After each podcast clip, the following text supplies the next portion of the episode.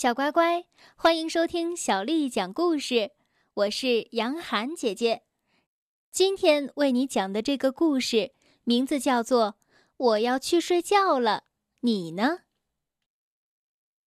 兔子蹦蹦和青蛙跳跳是最最要好的朋友，他们从早到晚都待在一起，一起玩，一起听音乐，一起笑，一起吃东西。这个啊，我们在前边的故事当中就已经知道了。太阳下山了，落在杉树林的后面，夜幕慢慢的落下来了。蹦蹦和跳跳的屋子里透出温暖的灯光，他们在玩找对子的纸牌游戏呢。啊哦！蹦蹦打了一个大大的哈欠。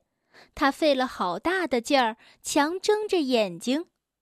蹦蹦，你这是怎么了？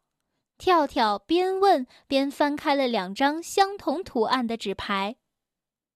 你是故意让我赢吗？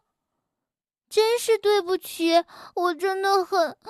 哦，蹦蹦想说瞌睡，话还没有说完，又打了一个大哈欠。这时。墙上的杜鹃挂钟响了起来，咕咕咕咕咕咕咕咕，听到了吗？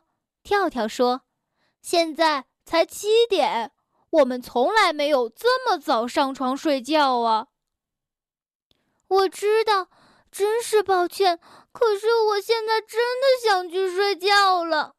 蹦蹦疲倦地向卧室走去，嗯。一个人玩还有什么意思呢？跳跳把纸牌整整齐齐的收进了盒子里。哎，糟糕！难道现在就要上床睡觉？我还一点都不困呢。跳跳自言自语道：“嗯，我可以躺在床上看书。好主意，就这么办。”跳跳来到卧室里。蹦蹦早已经是睡得又香又甜了。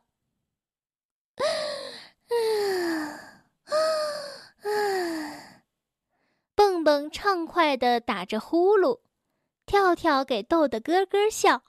每次他听到蹦蹦打呼噜，总是觉得很滑稽。跳跳点燃床头柜上的油灯，躺了下来。然后取出书，慢慢的一个字一个字的念。从前，呃，从前有跳跳扭头看见蹦蹦舒舒服服的枕着两个枕头，哼，真气人！我的枕头太矮了，一点都不舒服。正巧这时候蹦蹦翻了一个身，跳跳趁机抽出了一个枕头。蹦蹦大声咂巴了三下嘴，然后他就睡在了床的正中央了。这下可好了，跳跳苦笑道：“我睡哪儿呢？”跳跳绕着床走了一圈，想看看哪边的地方大一点儿。我觉得还是蹦蹦这边宽一点点。跳跳把油灯移过来。将两个枕头摞好，小心翼翼地爬上床。他怕一不小心啊，就会摔下来。我念哪儿了呢？哦，这儿。从前有一天，跳跳忽然停下来不念了。他觉得床还是太窄了，屁股被又硬又冷的床架硌得生疼。真气人！这样可不行。跳跳正要起来，谁知一个不小心翻过了床沿，重重的摔在了地上。哎呦，啊，疼死了！跳跳揉着屁股，生气地说：“哼，等着瞧！”跳跳爬上了床，使劲儿推蹦蹦。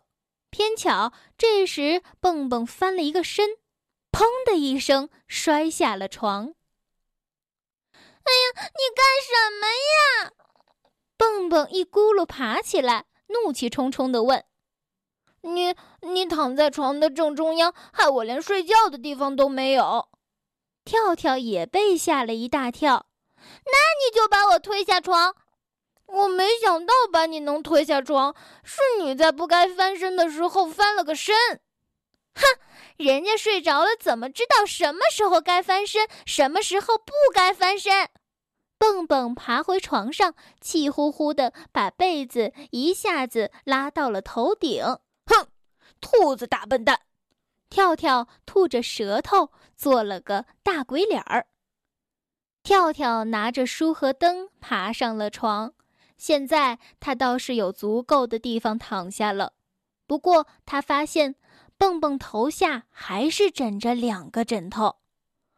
哎，算了。那我就趴着看书好了。跳跳可不想再吵架了。嗯，我刚才念到哪儿了呢？从前有一天，天呃呃天气呃天气晴朗。蹦蹦突然大喊道：“请你告诉我，为什么就不能小点声？别人还想睡觉呢。”跳跳心里明白，那个别人啊，指的就是蹦蹦自己。哼，什么别人？别人应该到外面马厩里站着去，这是熊婆婆常说的话。跳跳提高了嗓门喊道：“你很清楚，我还不会小声念书呢。你根本就不会念书。”蹦蹦气呼呼地说。话一出口。蹦蹦就后悔了，他不应该对朋友说这么伤人的话。你太过分了！跳跳这下真急了。我刚开始学读书，所以要大声念。当初你也是每天大声念，我从来没有对你说过什么。跳跳的眼泪哗哗的流出来。还有，你睡觉的时候打呼噜的声音比我大得多。哼，两个人都不再说话了，屋子里静悄悄的，只有跳跳轻轻抽泣的声音。跳跳把油灯吹灭，卧室里一片黑暗。过了好久，蹦蹦轻声地问：“跳跳，你睡着了吗？”跳跳不搭话，只咕哝了一下。意思是，我还没睡呢。我我给你念一个晚安故事，好不好啊？蹦蹦轻轻地问。屋子里安静了好一会儿，突然，嚓的一声，跳跳划了一根火柴，把油灯给点亮了。灯光里，跳跳脸上挂着大大的微笑。太好了，太棒了！跳跳高兴地说。蹦蹦紧紧地拥抱着好朋友。对不起，你你现在可以开始念书了吗？跳跳被抱得快透不过气来了。好的，蹦蹦偷偷抹掉眼角的一颗泪珠，开始念起来。从前有一天，天气晴朗又美妙。小乖乖，今天的故事就讲到这儿。如果你想听到更多的中文和英文原版故事，欢迎添加小丽的微信公众账号“爱读童书妈妈小丽”。接着又到了我们读诗的时间，《相思》王维：红豆生南国，春来发几枝。愿君多采撷，此物最相思。相思，王维。红豆生南国，春来发几枝。愿君多采撷，此物最相思。